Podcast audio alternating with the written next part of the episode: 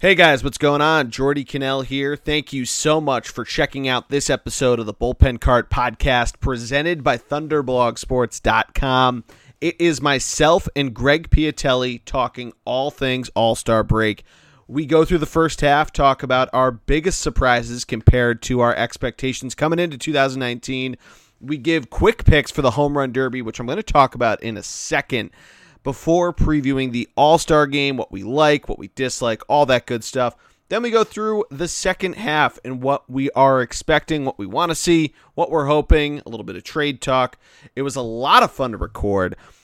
As always, though, make sure to like, share, and subscribe to the podcast. Search the Bullpen Cart on iTunes, Stitcher, Spotify, wherever you get your podcasts. Search Thunder BLG on Twitter, Thunderblog Sports on Instagram and Facebook, just like the website. But before we begin, gotta talk the home run derby. Greg and I recorded this right before it started, so we gave a quick pick, like I mentioned before. But I just got done watching it. Greg and I were gonna maybe try to do an emergency segment, but he had to pass out because it is about eleven fifteen, and we both got to work tomorrow. But I got to talk about this. It was incredible, guys. If you did not watch this, go watch the highlights. They're to be all over Sports Center or whatever you watch. ESPN.com, Yahoo Sports, wherever you check everything out. Twitter. Vladimir Guerrero Jr., breakout star. He was incredible. Ends up losing to Peter Alonso, but sets the record in the first round, breaks Josh Hamilton's record for a single round at 29, matches it again in the second round, only for Joc Pederson to tie him. They go to a tiebreaker, they go to two more swing offs. Guerrero pulls it out, goes to the final round. Peter Alonso faces off with Carlos Santana in the first round. Santana doesn't put up a ton, so Alonso does not need his full allotted time as the two seed. Then in the second round, he goes up against Ronald Acuna. Acuna puts up over 20 homers, and Alonso once again doesn't need the full time, doesn't need the bonus 30 seconds, and he didn't need it again against Acuna. Acuna might have been tired, but it was insane. It was a ton of fun. If you didn't check this out, you got to go see the highlights. Guerrero's a household name. Peter Alonso's a household name. They're both rookies. The future of baseball is brighter than ever. The fact that the reigning rookie of the year basically came in third place, was a semifinalist.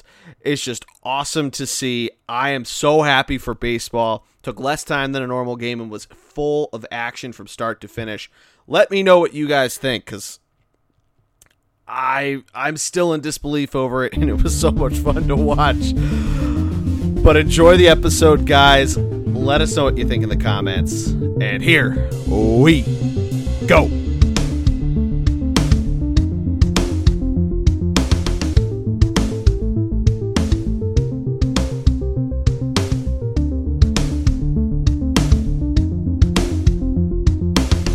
And we are live. Welcome week's episode of the Bullpen Cart Podcast presented by ThunderblogSports.com. I, of course, am Geordie Connell, the G Man. And joining me, as always, is my man from Boston, Greg the Prophet Piatelli. How are you, my friend? Couldn't be better, Geordie. Um, you know, we had a thunderstorm the other night, which broke the heat wave. Oh, yeah. and uh, without divulging too much information, personally, uh, we do live high up. Uh, you know, my roommate and I live high up uh, in our apartment building, the top floor of our apartment building. So it is Okay. not in a fancy way. It's it, so it, it is super hot. There's no central AC, all that stuff. It's just pure windows and, and window fans. Um, so the heat wave breaking was nice, but uh, you know, can't complain about the heat and then can't complain about the cold. So you know what I mean? Can't can't have me at my best and love me at my worst. What is it? Yeah. No, it's great. no, that's good to know. Yeah, um, the heat You was was right? tough down here, and yeah, the, the humidity comes back quick, but the temperatures at least gotten lower and lower. And today it finally was in the 80s, and and felt nice taking the dog out and all that to walk around, rather than the dog immediately panting, feeling sticky all around. Yeah, um, which is nice. Hopefully it stays that way. I'm moving over the over this upcoming weekend, so hopefully it's not too uh, hot out that I'm slipping, falling, all that shit when I'm trying to carry my crap around Philadelphia. I feel you. But anyway, yeah. So we are back. We took a week off as a housekeeping note, we uh, missed last week, the 4th of July, and me starting a new job made timing a little tough for me and Greg. But we decided to record tonight, Monday night before the home run derby, do a little all star game preview, a little mid season podcast. If you're new this year, Greg and I have done this the last couple years where we kind of give out our biggest surprises, some thoughts on the first half, talk a little about the all star game, what we want to see out of that, and then what we're expecting in the second half, any big storylines we think might happen. Uh, it's a fun one to look back on when we finally get to the pennant chase and, and the playoffs.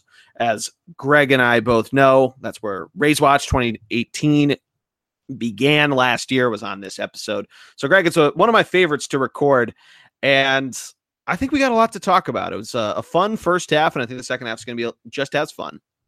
Yeah, I don't disagree. And, and, some of the teams that uh, beginning of the year we predicted them to be division winners are got hot at the right time and finished the second half very strong. Uh, and some teams that uh, started off strongly and or surprises sort of started to taper a little bit, and the break came at the perfect time for them. So it's uh, sort of a good parameter now of how many of what we got left, and I know we're past the technical halfway point in terms of games, but this is what the MLB calls a halfway point, and the National League, at least the National League itself, um, between the wild card and the, and the Central Division races, is going to be an unbelievable second half.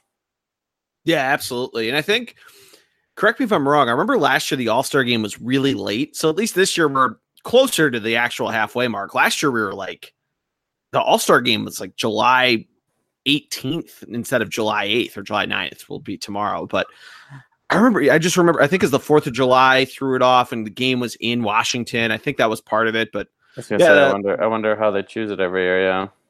Yeah. Um, yeah. Th- I don't know if it has something to do with in however many weeks to the, the uh, trade deadline and all that stuff. But I know with the now single deadline, I think having the All Star game right in that first 10 days of July give teams a couple weeks kind of to figure out which way they're going to go. And I think that's going to be probably the biggest storyline. We're not to jump too far ahead, but that's going to be a lot to to figure out there. But you mentioned it with the first half of some teams that started off hot and have stayed hot. Some teams started off hot, got cold. Some teams started cold and got hot. So let's jump into it, Greg. We're going to do some surprises, and do you want to start in the American League? Biggest surprises there? Uh, I mean, the biggest surprise has to be Minnesota Twins. Yeah. Oh yeah. Um, I mean, a team that we were talking about potentially being the last team in for the wild card game um, went out and has only one win off of the Astros and the Yankees pace with 56, same amount of losses as the Astros. So um, you know, and and also tied for the league league in all of baseball in team runs scored. So, yep, uh, an unbelievable season for them. Unbelievable start, I should say, for them. They have the highest run differential, all, or second highest in all of baseball. Um, but definitely, to me, and I would hope to you as well, the least surprise of the year will should be the Twins. Yeah, they uh, they've been incredible. Their offense has been clicking on all levels. You mentioned it, tied for the top runs scored in Major League Baseball. One of the best run differentials. Their pitching staff, if uh, you couldn't gather it from there, has been pretty outstanding as well. Um, I mean, starting starting pitching from top to bottom has just been awesome from them. They have Jake Odorizzi at 10 wins. They have a couple guys knocking on the double digit door with with uh, Kyle Gibson and Martin Perez at eight wins apiece. Well, Michael Pineda's at six wins. Jose Berrios up at eight as well. Uh, and their bullpen's pretty solid, at least on the back end. Their um, their middle relief is okay, but it's it's there's some guys that fire on all cylinders, some guys that don't. But I think that that and and how consistent their offense has been are probably the the the two big reasons for it. Some acquisitions that have really started to pay some serious dividends uh, and guys that have been awesome for them, to put it simply, from top to bottom, like a Max Kepler, Jonathan Schoop, the guy they got last year at the trade at the trade deadline from Baltimore, has really been uh, outstanding for them. And Yeah, I mean from from top to bottom, this lineup can really just put can really do some damage and and start a rally wherever, and that's exactly what you need, especially in the American League where you have nine full batters, no pitching. Um, and yeah, I mean, they they this is a story that I hope continues to go because they're a team who has a te- has their looked like it was going to be the usual AL Central story where traditionally it's been the Indians the last few years going double digit leads and kind of maintaining that and and never really having to to go into a full chase in September. So it's sort of a question mark of how of how how prepared they are going to the playoffs. But the Indians all of a sudden are now only five and a half games back. So they started the uh, the second half of the year with a series in Cleveland this weekend. So they're just basically just going to stay there after the All Star game, and that could could change the conversation entirely when we're talking next week about the the AL Central. So it's going to be a really fun race race to watch, and I'm excited to see how this team does.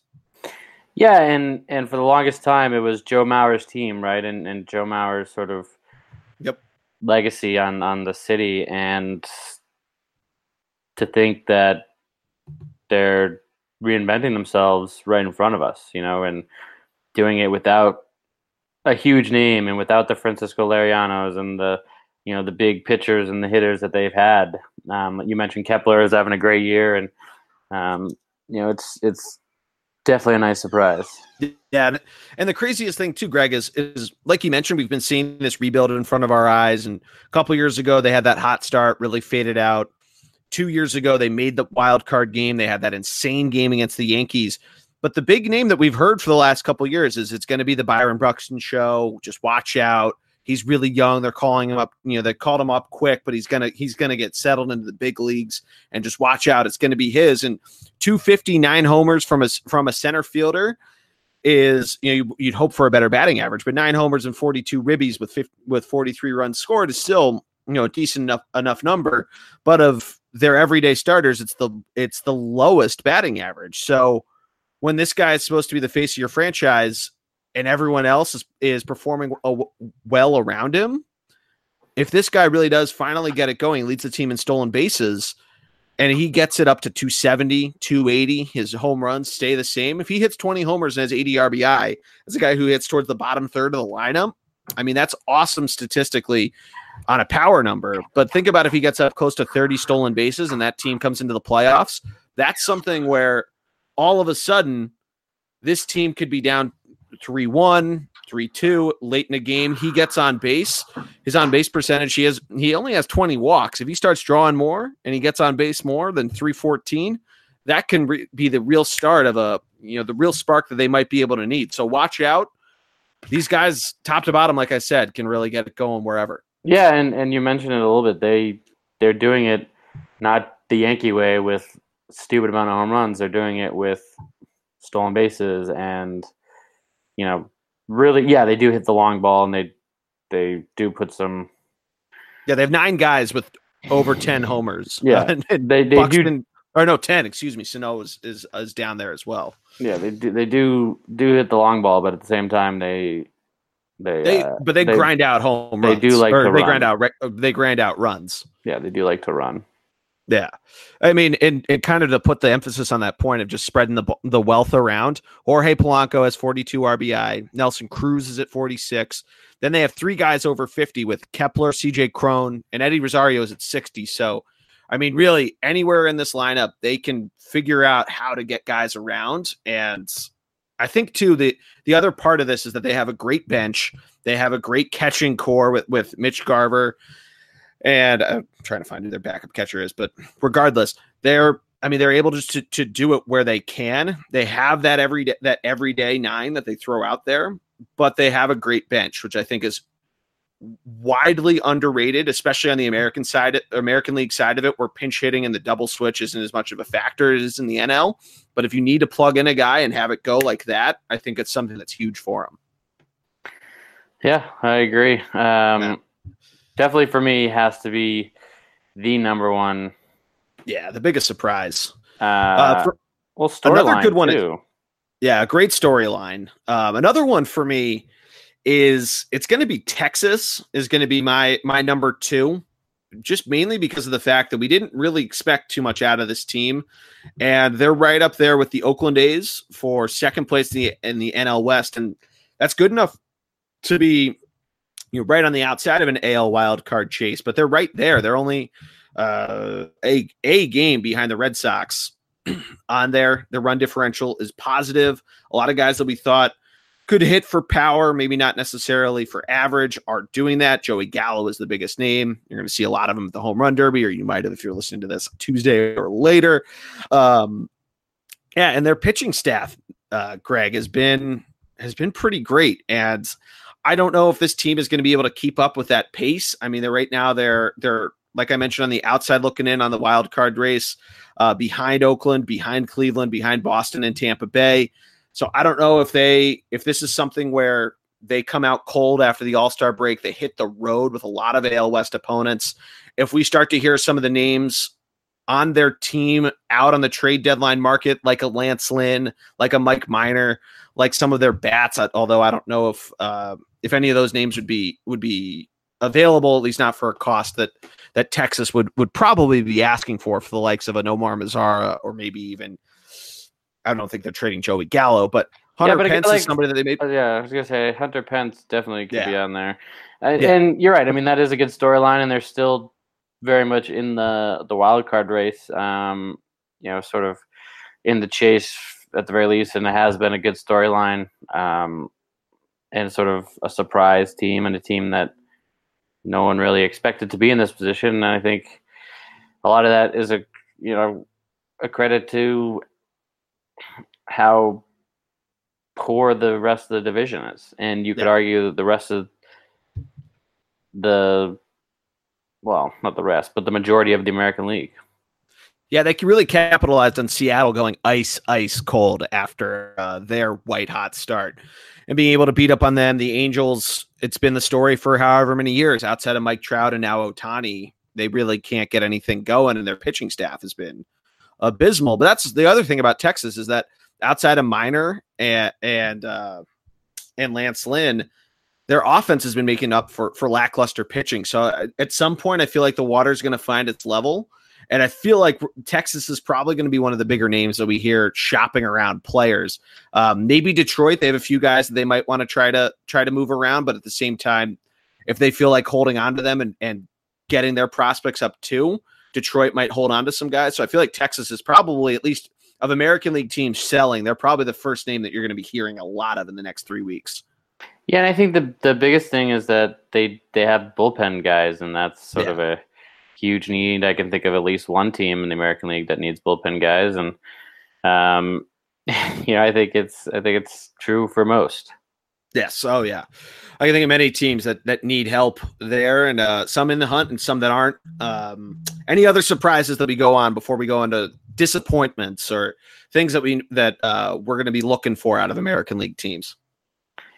Um, honestly, no. I think I, I, without being that guy, but I honestly think that it's sort of played out, with the exception of the Red Sox, it's played out the way we wanted and and uh, the way we predicted. The only obviously the only glaring difference is the Red Sox, but we always knew it was going to be a one. It was going to be a three team race atop the AL East and with the Yankees, Rays, and Red Sox. And the biggest surprise, I think, I mean, we figured that the third place team, uh, both the second and third place team in the East would be in contention for the wild card. If not one of them locked up the wild card, and the other one would be fighting with a team like Minnesota, if you will, for that last place wild card spot, which is exactly what's happening with the top three teams in the East. So, yep. honestly, yeah, the Red Sox dis- is a disappointment, and their bullpen is the sole reason why that's happening because their offense they put up the most runs in all of baseball.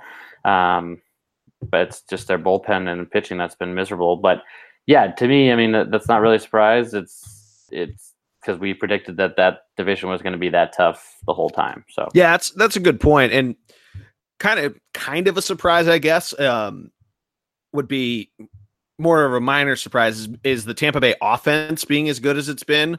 Um, I mean, 100 or 415 runs is 19th best in baseball, but they have the lowest earned run average. and the least amount of runs let up, which you kind of expected. You figured their pitching staff was going to be good with Blake Snell having uh, being the reigning AL Cy Young Award winner, them getting Charlie Morton uh, in the offseason. Yonny Chirinos has been great as well. It'll be really interesting to see how they how they continue to go as the season goes along. But their offense has been pretty fun to watch. I mean, they have all these different dudes that they've picked up throughout the years through different trades and whatnot. Uh, that have really been been tearing the cover off well. Austin Meadows leading the way for him. Tommy Pham, the former Cardinal, doing doing the, the job as well. But yeah, I mean, I, I'm a little surprised they're on pace right now to get close to 100 runs. Tampa Bay is, or uh, 100 wins, excuse me. 100 runs would be a, a very poor season. um, but yeah, I mean, with the Yankees on the pace they're at, you figure they're probably they've got to slow down a little bit at some point. Um, so you figure that the, the Red Sox, they're probably they're definitely going to add somebody. That's that's the Dombrowski mo of being active at the at the trade deadline to, to especially to try to to acquire some some pitching arms. So you figure their bullpen's going to get better. You figure the Yankees are going to cool off a little bit. So that's going to be probably one of the biggest things to look out for in baseball, not just even in the American League, is to see that race tighten up between those three teams.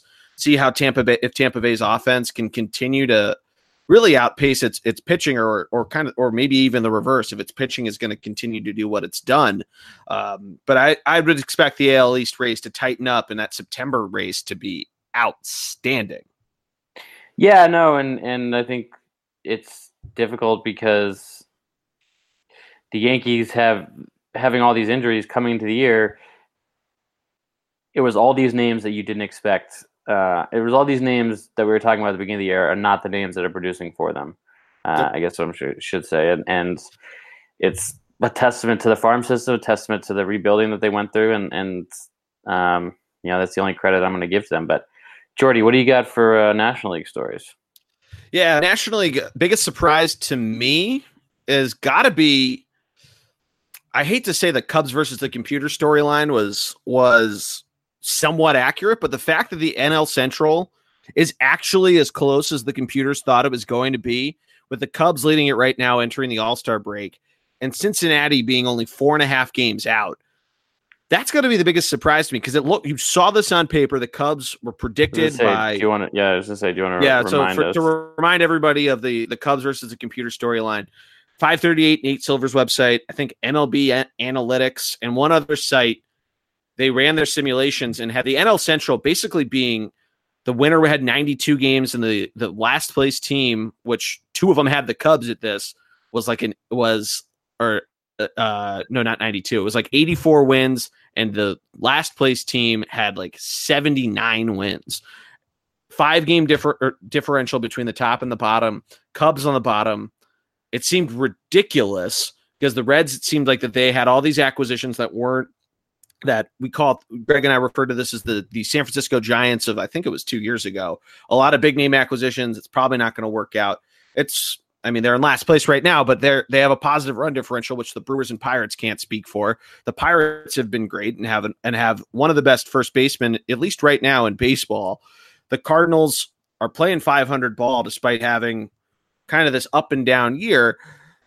And then the Cubs and, and Brewers, which we thought was going to be the chase, they're only two games up on on St. Louis. So I think that's probably my biggest surprise is that is that the projections actually ended up being right. The Cubs, despite having twice the run differential that Cincinnati has, and almost 70 more more positive in terms of runs at plus 55 versus Milwaukee's negative 17.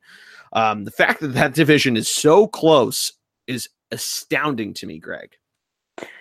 I hear you, but at the same time, it was that close last year. Granted, the Reds weren't in it. Um, That's a good um, point. That's and, a very good point. The Reds weren't Reds weren't as doing as well as they are this year. Mind you, they're they're four and a half behind, but six games in the win column. Um, yep. And based on today's projections, which is All Star break, we'll just go with that. They, you know, the computer 84 wins is right on it. So, um, you know, my point being that the it's not a that he's I guess the Reds would be the storyline that you're referring to, um, and the Cubs not being in last is is also a big one um, for sure. So I agree with you, and the and the Reds certainly making the splash, and having the Harvey and the Yasiel Puig and and making these big names that typically Well, doesn't work. Luis Castillo too. Yeah. He's having an outstanding year. Exactly, and things and moves like that typically don't work out. You know, it's it's guys that were big in their prime, whatever, Yeah. however many years ago. Not that Puig is out of his prime, but you know what I'm saying. For me, Oh yeah, I know. yeah, for me, I think the biggest surprise, um, and I hate to say a surprise, but it's is the Nationals. That they've know- that they've gotten it back together. the the fact that they're leading the wild card, the fact Yes. that they're, you know, the They have a better record than the Brewers. Yeah, the fact that they have Shit, forty. the Phillies have a better record than the than the Brewers. yeah, but I'm saying the fact that the Nationals have forty-seven I wins. I don't need to panic, Craig. Oh, Are we on Phillies? Phillies back in the playoff mix? No, I mean, they are currently. yeah. let's let's keep it on. Let's keep it on the Nationals first, and then we'll talk about the watch for the second half of the year because Oh, maybe that's one of our watches. But yeah. um, for me, it has to be the Nationals because coming into the year, everyone's like, "Oh, you know, you lose Bryce Harper, you lose all these players, all these big names, all these moves they've done in the last three years." Uh, at Well, the and they had a lot of injuries to start the year too. yeah, but you know, they did all these moves the last couple of years to win World Series, knowing that the Bryce potential era, his era was done. Um, you know, coming up, all those guys, not all those guys, but a lot of those guys left, and what are they left with? They're left with the one of the best starting pitching staffs in all of baseball, still, um, and an offense that is doing enough to win games, and they're coming in to the All Star break hot, ten wins in a, or eight of the last ten, um, and like I said, leading the All Star, leading the way for the National League All Star, hosting the All Star, sorry, wild card game. Thank you at the All Star break. Yes. Holy bleep! Yeah, and, and you mentioned it. Their offense is doing a great job. Uh, well, well, you might have uh, stumbled your way there, kind of like uh, a couple teams did into the All Star break. But yeah. Yeah. you figured Rendon, Soto, and Turner were going to get it done, and then they lost Turner for nearly thirty games. Uh, but they all they're all batting like you thought they were going to. Soto down at projected to right now only have thir- 30 and 100 and 110 RBI if at uh through a full season Rendon at 20 homers Turner we need to simulate you know super sim 30 games but Howie Kendrick a guy who played for the Phillies a couple years ago and was abysmal as a Philly hadn't really been that great as a national really up until this year he's gotten that shot and he's batting 320 he has 12 homers 47 ribbies he's scored 39 of them themselves. They have a great catching core with Kurt Suzuki leading the way for them there.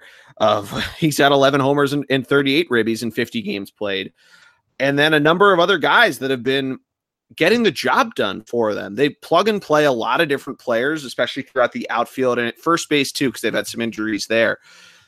But they when these guys their numbers get called, they step up in the in the big moment. And it's a big reason why the the month of June and extending into July, they've been so hot that they've taken over third third or second place in the in the division over the Phillies and and now lead the wild card. So I mean, all props to them. And you mentioned it. I mean, their their starting staff has been exactly what we thought it was going to be with Strasburg, not Scherzer, having the better record at the All Star break right now, but Scherzer being absolutely absurd.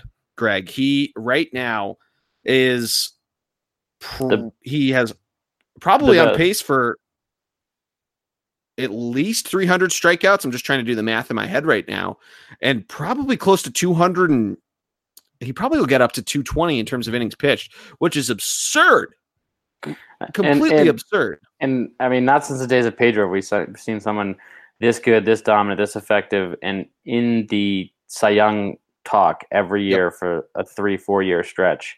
Um, and I say Pedro because he's the only one that was clean doing it at the time. Um, so and Pedro, he and Pedro too are, the- I think, the only two guys to win the Cy Young in both in both leagues, Scherzer and Pedro. that's awesome. Yeah, Um, so so it's a good comparison. thank Props you. to you. I mean, are we surprised? No, just kidding. I mean, yeah, the way I've been talking today. pat, pat, pat yourself Yeah, right. Um, right on the back. So yeah, I mean, for me, it, it has to be that. I, I think another storyline that people are surprised about would be the Mets, but at the same time, I don't think you and I were high on the Mets as high as everyone else was. So yeah, a lot of people were pretty excited about them, and, and I mean, their team, they're another team that that could use bullpen help, but at this point, you don't really want to waste any sort of, and you want to waste assets when you're seven behind the Phillies, you're seven and a half behind the Nationals, you're 13 and a half behind Atlanta. Um, and I, I mean, I'm under the impression that Atlanta can't stay as hot as they were through June, just like Washington was. But uh, I might have some bias there. But yeah, the Mets. No, but yeah, that's my point. Is that coming to the year, everyone's Yeah. like, "Oh, they got Cano, they got this, they got the pitching. If they can stay healthy, blah blah Yeah. blah." But I think you and I knew what they were going to be from the beginning. Um, yeah, I mean, but- we but we also didn't think that their aside from Edwin D- Diaz that their bullpen was anything that special, and Diaz hasn't been completely lights out for them. They use him a ton, and that's why the Phillies were able to when they four game swept him a couple weeks ago. That's why they were able to pull that out was because they had seen Diaz so often. So I mean, they have a lot of blown saves. Seth Lugo, Gsellman, and Diaz have four. Basher has has three himself. Um, so I mean. yeah, I wonder. Yeah, that's a that's a good one though, because that that was something like everybody thought the NL East was going to be, aside from the Marlins, was going to be this division that was going to be everybody beating up on each other. The Mets have scored a ton of runs. Their their pitching staff has just been pretty. eh. yeah, no, and it's giving the Red Sox bullpen a run for their money. Yeah, And you could argue that the Mets have been this way for a couple of years. So, um, yeah. You might even. I mean, I, I don't think they're going to trade away Diaz, but that's something that if if somebody offers uh, Brodie Van Wagenen a uh, enough there, that's their that's his name. It's the GM's name. It's just fun to say. Um, if they offer him some enough of a package to try to they're trying to go for the World Series. Um, just like just like the Yank the Yankees getting all those different prospects from the from the Cubs that are now up that are now up in now up in the Bronx. yeah, Somebody offers that, that type of a deal. For Chapman, Yeah, for they got- Chapman, who went who they back got to New back. York. Yeah, but at the Yeah. same time, it it won the Cubs the World Series. So Yeah, exactly. That, that's my point, though, is that if it's some sort of deal like that, I mean, maybe maybe he pulls the trigger there because it's just such a a throwaway year at this point. You're ten games under 500. yeah, unlikely knowing the Mets, but you're right. I think uh, Yeah. I think it's something that needs to be looked at for them, for them for sure. I mean, we've seen crazier trade deadline Mets trades before, but uh, we don't really need we don't need to jump jump on them too hard. They already have Bobby Bonilla Day. Then their then their farm team lit the lit the trees behind their stadium on fire on the Fourth of July. Been a ru- you know July is just not the Mets month. I mean, you got to tell that story.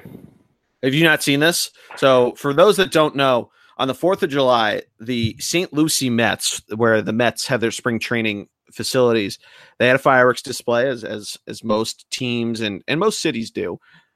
But the fireworks, I don't know if it was because of wind or they just didn't know where the the sparks were going to land, set the trees behind the stadium on fire. Hmm. So, yeah, quite the visual representation of the Mets season in the farm system. So it Now, is that where Tim Tebow is?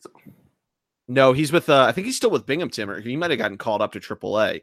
That's a good point. That's a good question, though. Uh, Unlikely. He's terrible. He, they hate him. Uh, I don't know why. He currently, according to Major League Minor League Baseball.com, yeah, he's with the Syracuse Mets right now. Nice. Ooh, terrible pick of him though. He has the uh the Dontrelle Willis tilted cap, Greg, on his uh full bio. Well, when you're batting one something, that's what you get. Yeah, right now Tim Tebow, 2019 Minors, patting 158 with four homers and 19 ribbies. Yeah, not great. Not too great. Um, what do you got? What's next? All Star game? Um, yeah, I mean, yeah, let's do All Star game, and then we'll we'll circle back and do our expectations for the uh, the rest of the season. But yes, All Star break 2019 from Cleveland, Ohio. Greg, it's one of my favorite weeks of the year. The MLB All Star game. I don't even think it's a debate. The best All Star game presentation, the best, if you want to call the home run derby a skills competition, the best, What? and the best game. What?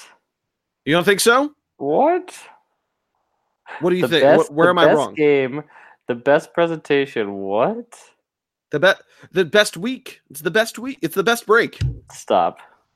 What you you are you a fan of the celebrity basketball game? No, I'm at the, of at the NBA All Star game where they go to New Orleans every two years. no, I'm, fan of, I'm a fan of the NHL All Star Game. Um, yeah, the three on three is cool now, but it's still it's the same. It's the same problem that I have with the Pro Bowl. Same problem I have with the NBA All Star Game. There, at least the three on three, there's a little more defense than there was. Yeah, there's a million dollars at stake. Of course, there's defense. Yeah, that's a good point. And there's a million dollars now on the line at the home run derby. Which did you catch them say this during the uh the selection show when they unveiled the bracket the night before the Fourth of July? That No. so Karl Ravech when they're really when they're unveiling the bracket goes, I think we might need to be a little more stingent with the ball needs to land rule because last year they admitted that they were just letting Bryce Harper's dad throw the pitch as soon as the ball crossed the plane of of being a home run rather than when Right. it landed. So now, so now they're Right now, now, apparently they're going to be now that's actually there's a million dollars on the line. They're going to actually wait for the ball and tell the tell the uh the the pitcher to wait until it's landed. yeah. I think that's a smart uh, Yeah. smart rule there for sure. Um, yeah, so let's go right into the home run derby. What do you? I mean, who do you? Who you look? Who do you think's going to win? Yes. So let's let's sort of get everybody caught up. Christian Yelich not in the home run derby now. He decided to pull out because he claimed a bat for to for his back. He said he has some back pains and doesn't want to exert it. But he is starting in the in the in the All Star game tomorrow, which we'll jump into in a minute. So your whole field this year is Matt Chapman is the one seed taking over for Yelich, taking on Vladimir Guerrero Jr. is the eight seed. Bregman versus Joc Pederson at the four five. So they those those two winners will take on each other. Josh Bell and Ronald Acuna Jr. at the three six, and Pete Alonso and Carlos Santana, the hometown hero, at the two seven. I'd like to think that the the person who comes out of the Bell Acuna Alonso Santana side of the bracket is going to win.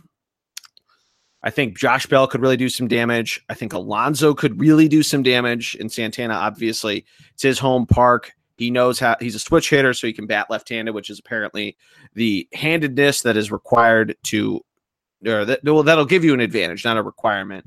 Um, and then Acuna is dangerous as well. Um, I'm going to go with with Pete Alonso though. I think he's going to have a he's going to have a, a big showing on the uh, his first his first uh, first big stage. We'll call it. Uh, I love it. Um, that's the Mets, the guy from the Mets, right? Yeah, it's first baseman from the Mets. So, I he was my he was my third pick, Okay. And then Santana. I think Yeah, if there's. I almost want to say the winner of the Santana Alonso uh, first round matchups is going to win. pressure though that comes with being the hometown guy. Um, my, I'm picking with my heart. I'm gonna pick with my heart. I'm going Vlad Jr. Yeah, that'd be awesome. Um, Have you seen the video of him taking batting practice for the of home run course derby? I've seen the video of him just. It's incredible if you haven't seen this. It's and you if you follow baseball, which you certainly are if you're listening to me and Greg ramble about this random shit. The videos all around Twitter and looks almost like just a fucking gif of somebody throwing darts in and him hitting liners out of fucking left field and it's incredible. Yeah, and, and you could hear them in the video. Uh, just sort of, it was filmed by a player or, or man, someone, and you could just hear them being like, "No, wait for the ball to land. Wait for the ball to land." Yeah. Going over the rules, doing that whole thing, and uh, I think I, I gotta I gotta go with my guy. Yeah. Not that he's my Yeah, guy, yeah. but I I talked about him last year. I think you and I brought him up, me specifically, but I think we brought him up last year as a you know one of our September calls we were most looking forward to, and uh, I'm not gonna lie, Geordie. She did not get called up. But my point is, I'm not gonna lie, Geordie. I think uh, I think I'm going with my heart. I think I'm gonna pick with my heart. He has he definitely has the uh Cespedes upside of a dude who just hits fucking dingers and really would be an electric an electric player throughout the whole tournament. Uh it's nice that like that we get the tournament aspect to it here and it's the timed because when Cespedes went, you had all the all the different shit of that you still had a number of outs and they were fucking around with how it went. Um that's one thing that's probably been the most I think we talk about this every year. This is the third year we've covered that we've done that we've done the podcast that the the timed home run derby is probably the best thing baseball could do because now you finally get to see, you get to see the winner at 10 o'clock instead of at like 1 a.m. and it's just so much fun. It adds such a cool a, a cool flair to it. Oh yeah, big time. Way so much better. Um, definitely more entertainment value, and the home run derby always dragged, and you know, it was it was just a the Chris Berman show. Um, Yeah. and I'm so glad we got away think- from that. I'm so glad we got away from think- it, and I think that's why I think I hate the Major League Baseball All Star Game because yeah, you could say they're trying, but they're not trying. They they Well, no, it's not even that know, they're not trying. It's just a it's a it's a good game. It's a solidly played game. You get to see It's not a, a lot of different guys. They're they're throwing meatballs up there, right? They're throwing meatballs. It's like when uh, it's like Uh, when what who who who was the pitcher a couple the years guy who ago? grouped it in. The guy who grouped it in for Jeter. Yeah, who was that? was that Hernandez? R.I.P. Was that Hernandez? R.I.P. Uh, I'm gonna look this up, but yeah, explain that that, that to everybody when I while I look that up. Yeah, it was it was Jeter's last All Star game. 2014. last All Star game, and and this guy grooved a grooved a eighty something mile an hour fastball in there, so Jeter could just tee off on it in a home run. Yeah. Um, and then I think Ortiz was the next batter, and he threw hundred miles an hour and was trying to strike out Ortiz, and Ortiz was pissed. Uh, it was Adam Wainwright of the Cardinals. But I'm I'm thinking of there was a Hernandez did it. He was too. the starter. No, Wainwright. Yeah. Um. Um, No. do So you know, Greg? I'm gonna I'm gonna ask you on the 2014 All Star Game. Do you know who the final roster spot was voted in for the American League was? I don't. It was Chris Sale of the White Sox. And he, he got it over Dallas Keuchel the Astros the year before Keuchel won the, the Cy Young Award, Corey Kluber of the Indians, and Rick Porcello of the Tigers. Damn. Yeah. Um. All pre Red Sox. That is crazy. So, and and that's the thing. Like, def, you know, at least the NHL. Like, if you go half speed, you get hurt. So that's why they're they're going full speed, three on three. It's it's goals They're one two though. Baseball, I'll- uh, baseball, like, baseball and, and and hockey are one two. The Pro Bowl and the NBA All Star game suck. Yeah, and that's agreed. And the thing that frustrates me the most about Major League Baseball is, without being a dick, you're you're trying to watch the players on your team. Sure.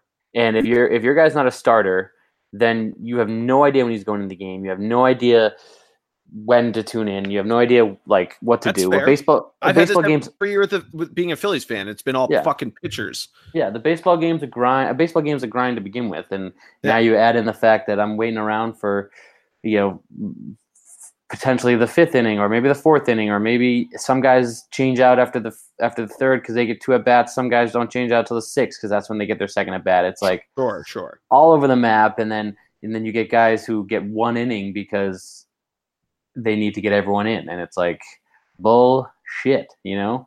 Like that's the thing that frustrates me the most is is you never know when when you're gonna be able to see the guy from your team, which is in all reality fair- what you're doing. That's a fair that's a fair assessment of it because at least like hockey, it's obviously lines and and and one, usually one guy on your team. You know if he's either on the first three or the second three. Basketball, they at least try to they try to get it in as well, but uh, or get everybody uh, circled in as well. But yeah, I don't know. There's something to me. Maybe it's just the fact that the the MLB All Star Game is how I was introduced to All Star games when it was in Philly in 1996. Um, me being jealous, some of my friends got to go. My parents didn't take me. I mean, you were six years old. Oh, I was five. I didn't even turn six yet. Yeah. Well, you're were you really going to appreciate it? Is the point? I watched the game on TV at the vet. Um,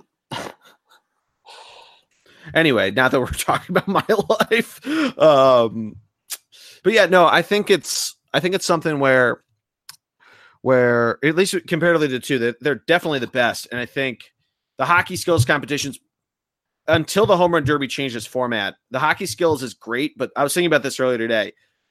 The hockey and basketball skills competitions, you're definitely watching if you're a junkie of that sport, of which you and I both are for hockey. The home run derby, I feel like a ton of people just tune into because it's a thing. It's like what the NBA dunk. It's like what the dunk contest used to be for the NBA. It was just a a must watch. There's a lot of storylines around it. They try to have a lot of fun with it and keep it loose. So that's part of what I think think has the uh, the ipso facto flair to it and, and keeps people coming back. Yeah, the, and you're right. There is no. It's just the home run derby, so there's you know you're really only you know you're watching one thing. Um, yeah, and now and now that it's now that it's timed and that it goes, it's solid. It goes from eight to ten thirty. You know wherever. I feel like that it you now like little kids can actually watch the whole thing. If you're at a bar, you can actually like keep an eye a little bit on it and see like, all right, we're moving along. We're not still having fucking Josh Hamilton as awesome as that was. We're not like seeing, all right, he's still up. Oh, and he didn't even win. Oh my God, what the hell happened? Um, I just feel like it's, it's such a it's a condensed and, and quality product. The skills competition for hockey is good. The basketball one, it's it's just the different positions for for basketball make some of it fun, like funny to watch, of like the big man versus the guard and the dribbling thing. But I don't know. I mean, it, again, it's if you're a junkie up it, like third and girl fucking loves it because she loves basketball, but I can never really get it get it completely up for it. Yeah, and, and they don't show every contestant, and it's like they they only show certain things because they're like, oh, people only want to see the dunk contest, but whatever. But yeah, yeah, and I I agree with you. Uh, um, you know, you could argue that they have the best skills portion, but in terms of game itself, um, regardless, we're down a rabbit hole. Um, Geordie, what are you looking most forward to in the All Star game? I'm excited to see. Well, for one, that that the right players who should have gotten in ended up getting in. Um, and that's because some people were hurt or elected not to play. Especially the pitchers. We talked a lot about that on the last episode. That they're there are obviously going to be pitchers that just pitched and they're not going to be eligible, so they're going to sub in some guys like a Scherzer. He's not pitching, so the guys like like Sonny Gray, who's having a good season with the Reds, uh, circling back to that, or Felipe Vasquez of the Pirates, they got thrown in there. Um, other guys though, because certain guys who deservedly got in either as a replacement or guys who who are going to replace uh, guys who are voted in starters like JD Martinez or Gleyber Torres, guys, and and Greg. I'm not going to forget him because we talked about how big of a uh, of a snub it was. Xander Bogaerts. They deservedly get their spots, replacing guys who were hurt. So I'm happy to see that. Um, but yeah, what I'm what I'm most looking forward to is to see how the how these guys mesh up against one another because I think it's going to be a lot of fun to see the the especially the first three on both teams. I think it's going to be fun to see Yelich, Javi Baez, and Freddie Freeman bat against Verlander. And I think that I think Hyunjin Ryu, his first, I mean, he's obviously been on the Dodgers for the last couple of years, but his first big moment against George Springer, DJ LeMahieu, and Mike Trout, I think is going to be pretty cool. And then seeing how the hometown guys do, it's always fun to see the different applause, especially in years that aren't overshadowed by a guy retiring like you mentioned, Jeter, uh, the big Poppy retirement, although he had an unreal performance in his final All Star game. Uh, Mariano Rivera, when they had all the song and dance around that. Those are the big three I can think of, but there's some others that have been out there. It's going to be pretty cool to watch, and and I, for one, love the All Star game, like I mentioned. So I just I love the intros. I love everything about it. I think it's just pretty cool. Yeah, no, I think uh, I like the the Rio line and and I think the only thing I would have liked to see is maybe Shohei in the uh, home run derby, or maybe. I mean, I, the American League was stacked, so it's hard to see how he gets in. But yeah, I don't know. Did they did they make a solid choice on whether or not they wanted guys who made the All Star team in the home run derby, or like non All Stars in the home run derby? You know what I mean? So why did Vlad Jr. get to go? Uh, that's actually a good question. So that answers it for me. Uh, whoops. Or is he like? So never the, mind. Is he in the futures yeah. game? He might be in. The, Uh, I don't know if he can be in the futures game because he's been he's been uh, in the yeah, league for the like league. three months. Yeah. Yeah. Um, but yeah, no. So that answers my question for me. Uh, smart guy over here. No, uh, that's actually a really good point. That would have been cool to see see Ohtani on there, and it would have been fun to watch. Um, I don't know. It he'd be he'll be really cool once he starts pitching again because obviously he, we've talked about this a bunch he wasn't supposed to play because of the tommy john and he was able to bat he's been playing dh I think that'll be really cool to see in a in a future All Star game. But that would have been that would have been cool to see him be in the the the HRD. Yeah, and I think this would be the year to do it because you figure other years they wouldn't let him because he is pitching. Yeah, Um, so you yeah. I don't know, but did he even get asked?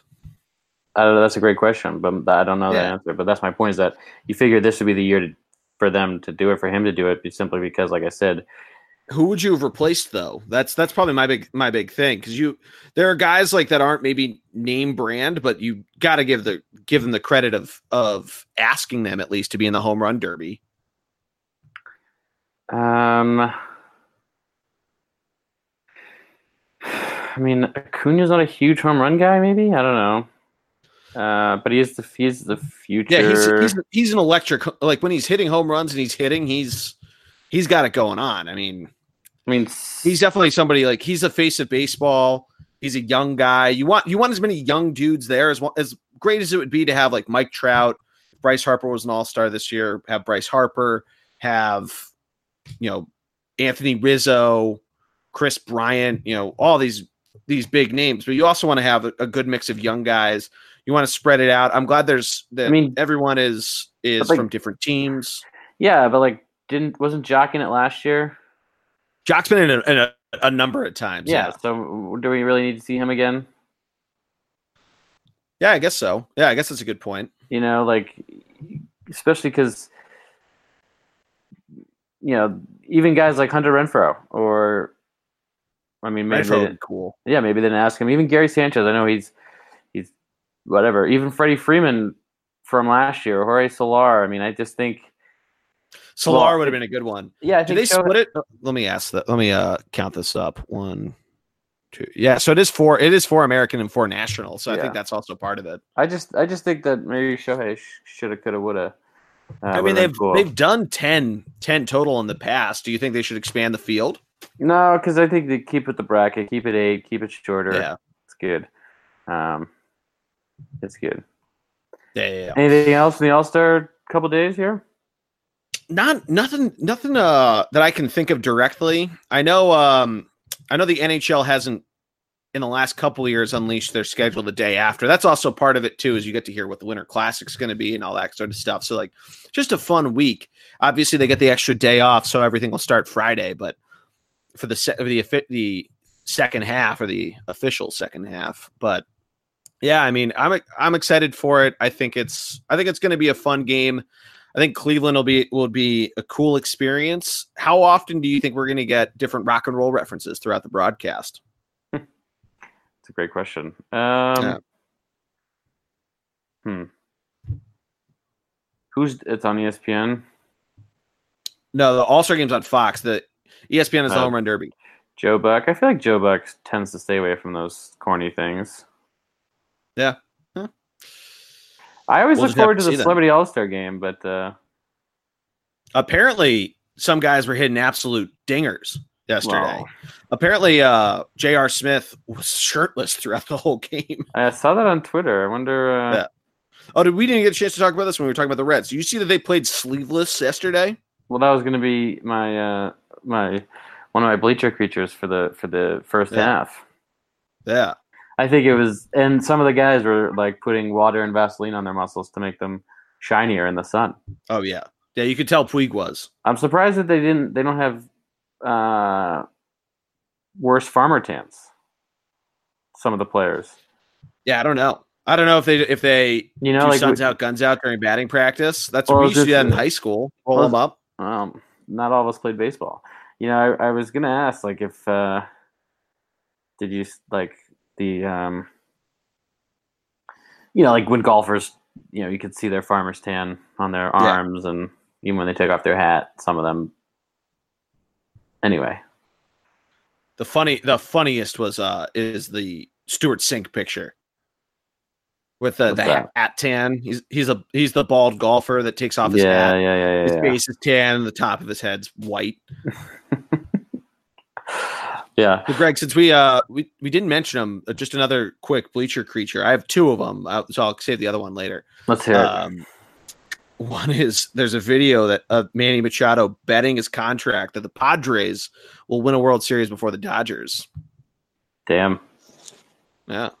Bold Lofty. words there. That's bold. Maybe he's hoping. Maybe he's hoping and wishing and knowing that the American League teams are just better. I mean, we'll see. In terms of we'll in terms of the in terms of the top teams com- compared to the Dodgers, even though the uh, Dodgers we'll the Dodgers have been on a mission this year.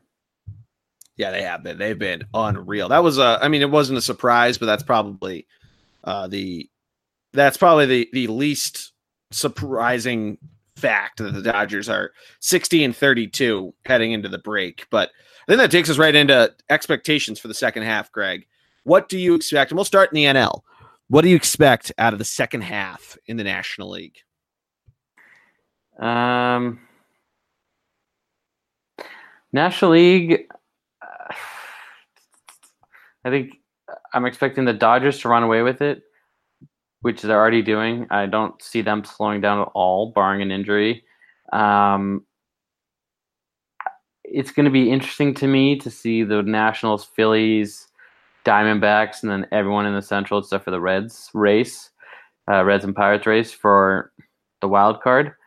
Um, and I think if you're if you're Nationals, Phillies, Diamondbacks, I think you're playing against an opponent that's not you're racing against an opponent that's not in your division. Yeah. Six six games in the East is the NL East is a lot to overcome, but not unsurmountable. So there's a chance that the Nationals or Phillies could potentially catch the Braves.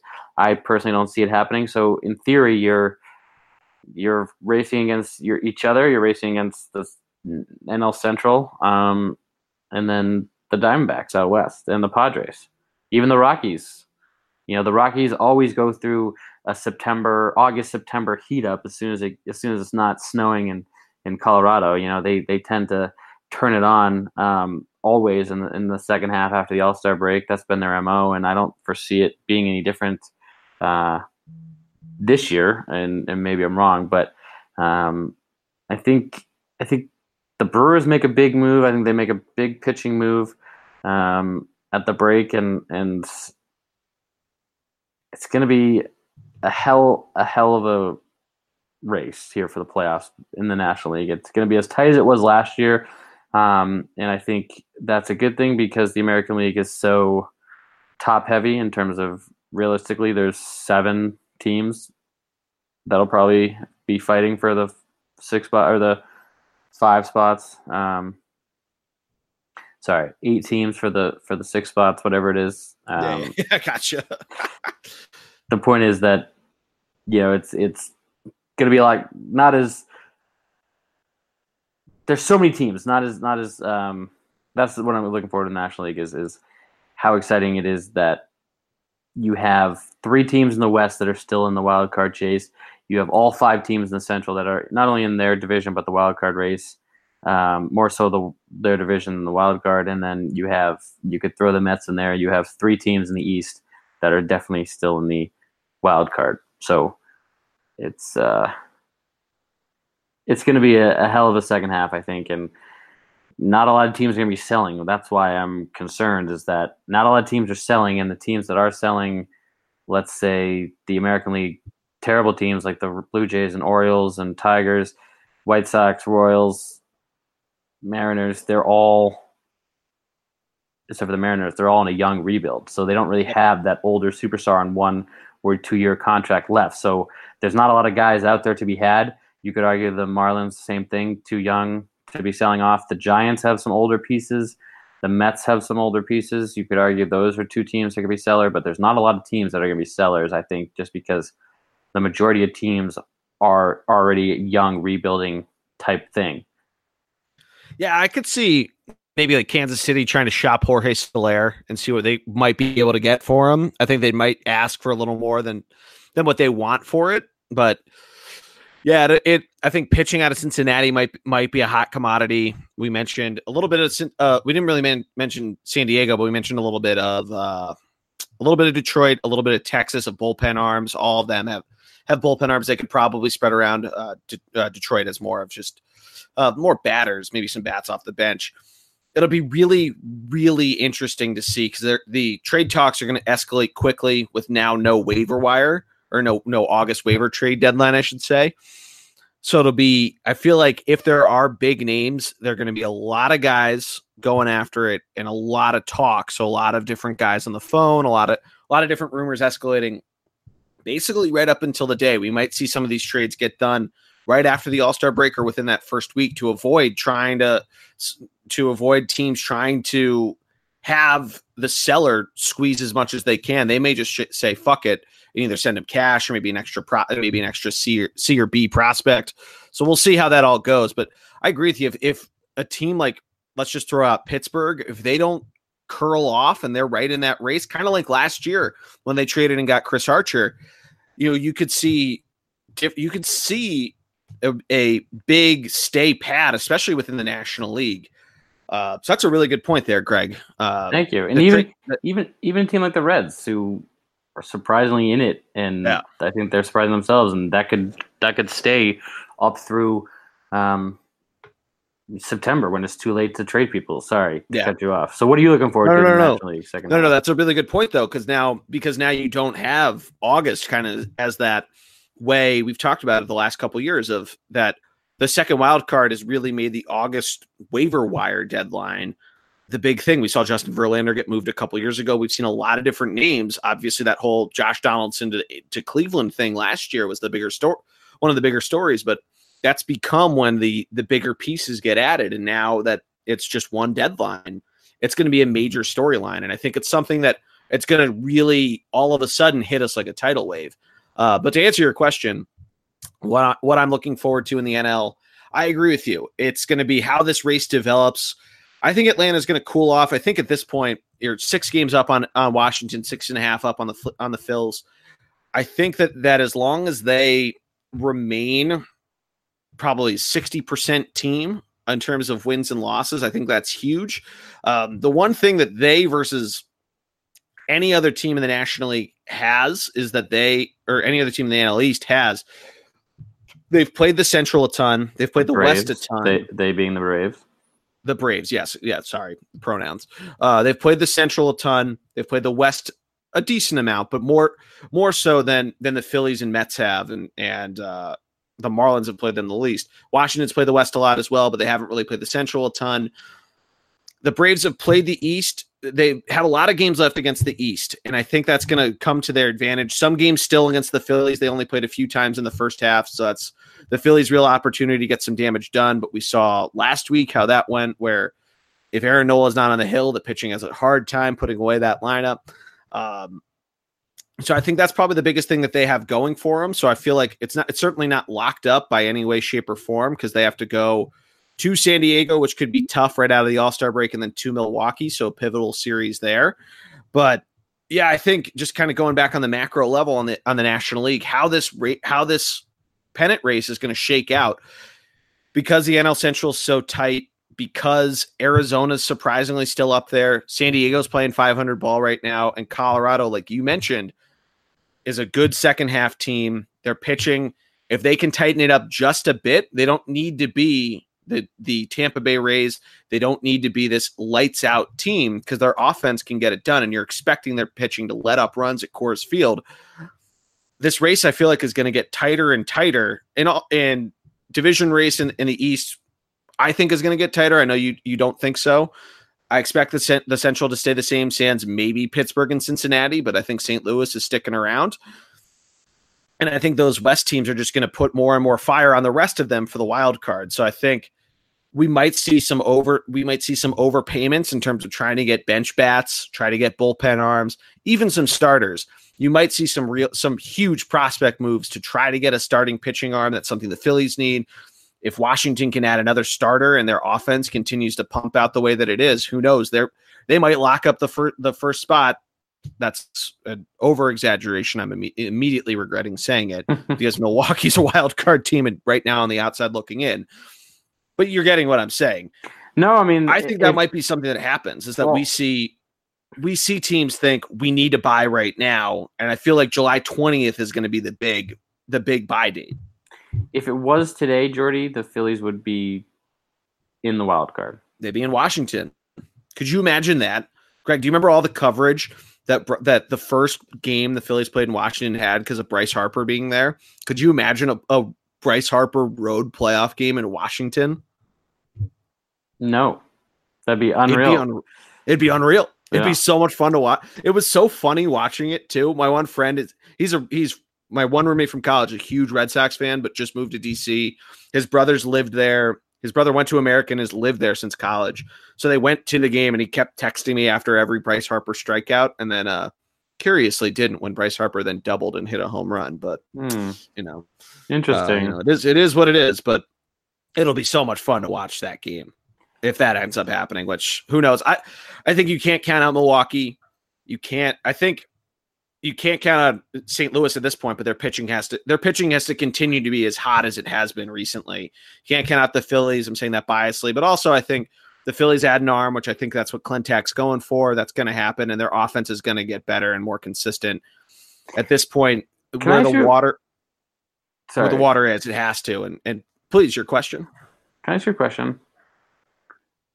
So, the Phillies have bullpen issues. The Nationals Yep. have bullpen issues. The Red Sox have bullpen issues.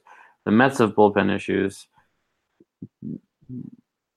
Where are all these bullpen arms? All these, all these quote unquote te- top teams in the races have. You mentioned a couple weeks ago. The White Sox have a couple guys. They could get they could get it from there. San Diego has a few. Yeah, I'm just confused. You know, like all these top teams need bullpen guys, and That's why I think there's going to be a lot of overpayments. I think it's Hmm. going to be.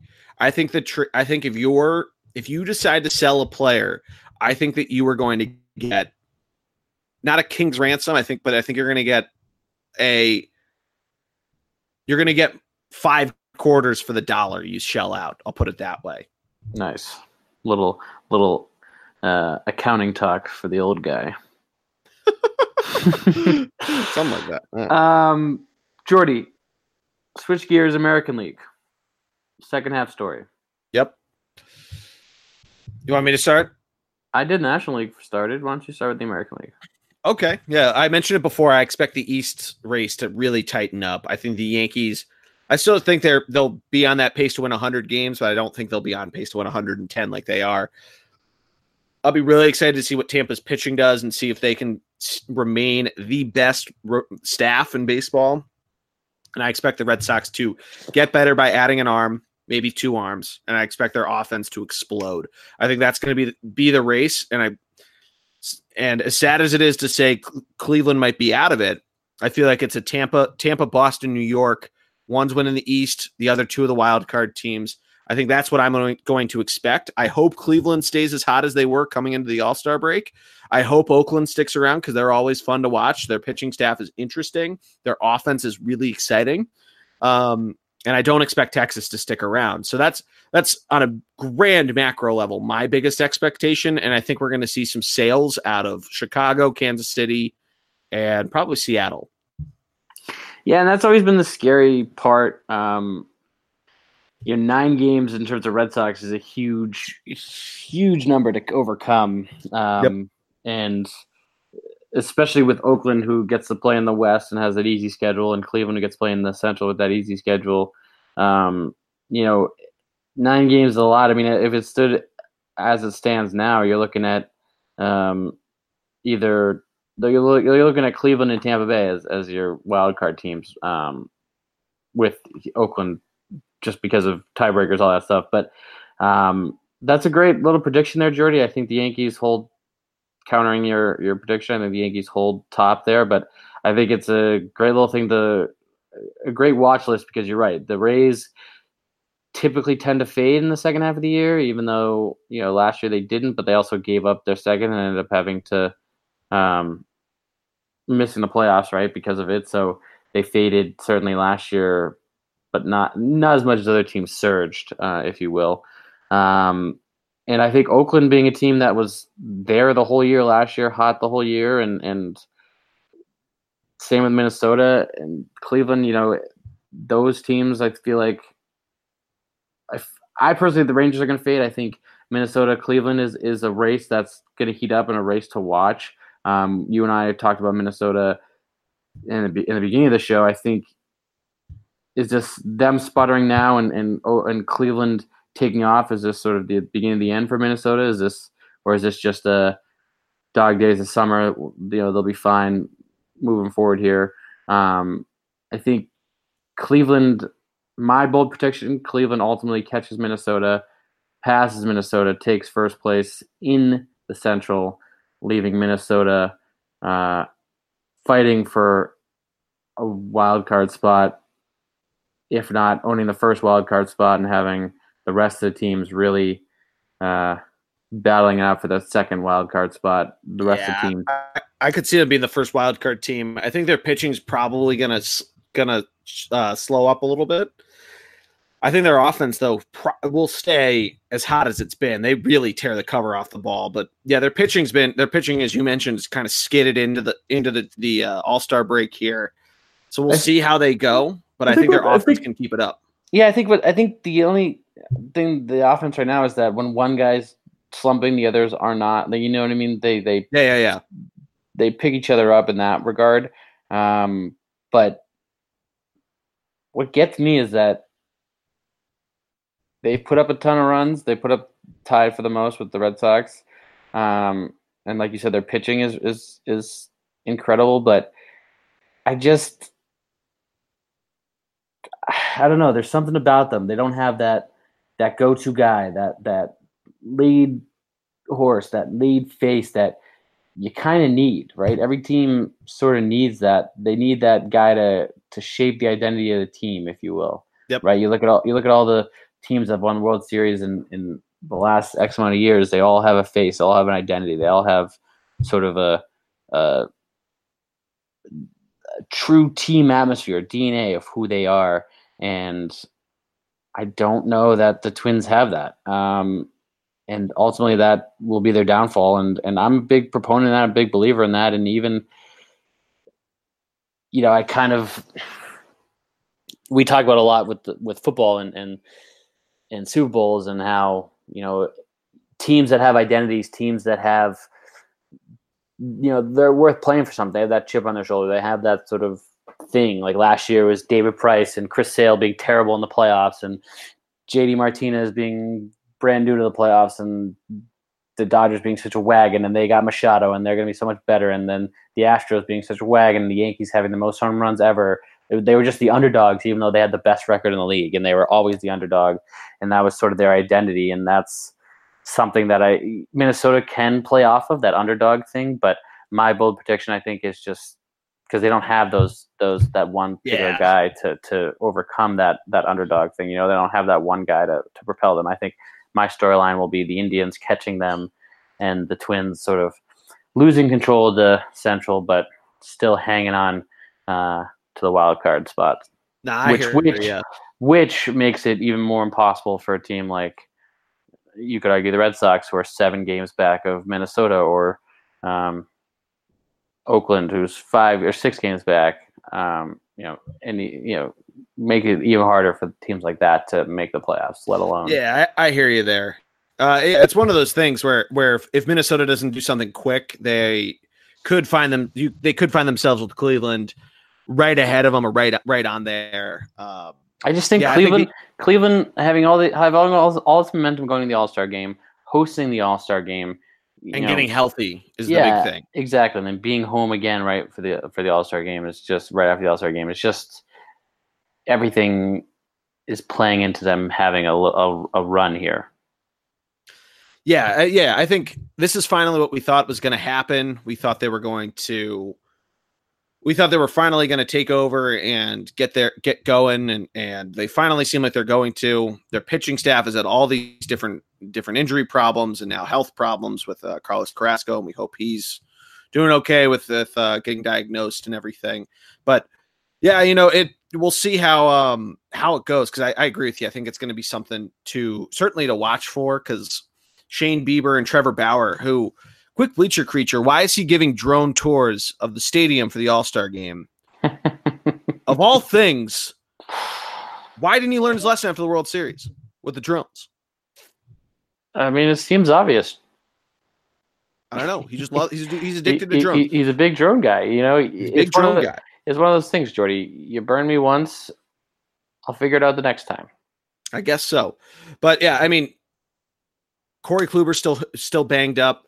You got different guys who have made made a number of starts, but have been battling injuries. And I think once their pitching staff gets healthy, once the rest of their lineup gets healthy, I think this team is really going to take off and do well because you know they have been, obviously been most recently, but I think they can continue to really build on this momentum, and I think they're going to make that a race.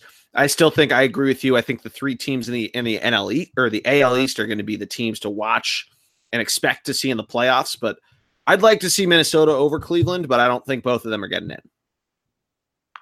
That's a that's a great bold prediction. I like it. I, yeah. I beginning of the year, Geordie. I think I I think I personally said all three American League East teams make the playoffs. I think um, you did as well. That being the Yankees, Rays, and Red Sox. So I hope that your second half prediction is correct, just because that's what I had in the beginning. Yeah. Um, but I think it, I really think it comes down to the Central. Like if it it's Cleveland. If if Cleveland stays hot, then then you're fighting Minnesota. But if Cleveland falls off and, and continues to sputter like they did all the beginning of the year, then which I don't necessarily foresee based on like you said, now they're healthy and they're finally healthy and turning things around that way. I think it could be an AL East thing to lose, I guess. Yeah, yeah, for sure. And uh, I don't know. I think I think both are going to be fun, and I think we're going to have some real, except for the NL West, the NL and AL West. I think we're going to have some real fun division watches. Obviously, some really good wild card watches with multiple teams, and it's not going to become the the four team races that it became for the four different spots of two division winners, two wild cards, like it was last year. Um, yeah, it's going to be a lot of fun, and I think we're we're getting back to a to a good, healthy chase down September. But we'll see if we're even right in two months when September starts. Greg, wake me up when September ends, Geordie. X the NHL comes back, and playoff baseball, of course. Um, anything else before we wrap this thing up? Um, Stevie G was in town. Went to the Phish concert at Fenway both nights. Um, you you and him went? No, Stevie G just went. Oh, Steve, just Stevie G went. Yeah. Um, yeah. but got to see him, which was a nice little surprise. And uh, that's awesome. Now that not that anyone cares, but now that you're joining uh, a fantasy football league with Stevie G, you'll be able to see his sports knowledge firsthand. Not that you haven't already, but even more so. Oh yeah, yeah, excited excited for that, and it's gonna be a ton of fun. Um, the one last thing I had, Greg, I, I saw this say, before we got on the air. You, you mentioned a, another bleacher creature. Yeah, this is the other bleacher creature, um, and it's more of a of a screw up on Major League Baseball's part. They have, I guess, they have banners all over the place for the different teams in baseball, the different divisions, and the featured player for the Phillies, Greg, is Bryce Harper, who is not in the All Star game. So, uh, yeah, ba- baseball or Major League Baseball really uh, paying attention to who made the teams. Good for good for them. Good for good for Major League Baseball. Good, good. for the good for the PR to team. Whoever. Uh, whoever good for Bryce. That. He still he still got to show up to the All Star game. Whoever gave that like, mistake. Like Tony Romo finally getting to go to the Super Bowl this year. Yeah. Right. Nice. Yeah. Well played. well played. Uh, he did great. No, I I um Hey, yeah, no, nothing to add. I think uh, it's been a hell of a year. I think it's been an unbelievable start. It's going to be a crazy exciting finish, and uh, go Sox, dude. Let's go Phillies, baby. That, that's going to wrap things up for us. Make sure that you like, share, and subscribe to the podcast, iTunes, Stitcher, Spotify, Podcoin, wherever you get your podcast, Thunder BLG on Twitter, Thunderblog Sports on Facebook and Instagram, just like the website. Greg, thank you very much, my man. This was a ton of fun. Go Sox. Go Sox. Go Sox. Go Sox. Go Sox. Go Sox. Go Sox. Go Sox. Go Sox. all right. For Greg P, I am Geordie Connell. Have a great week, everybody. Go Sox. And go Sox. go Phillies. Go Sox.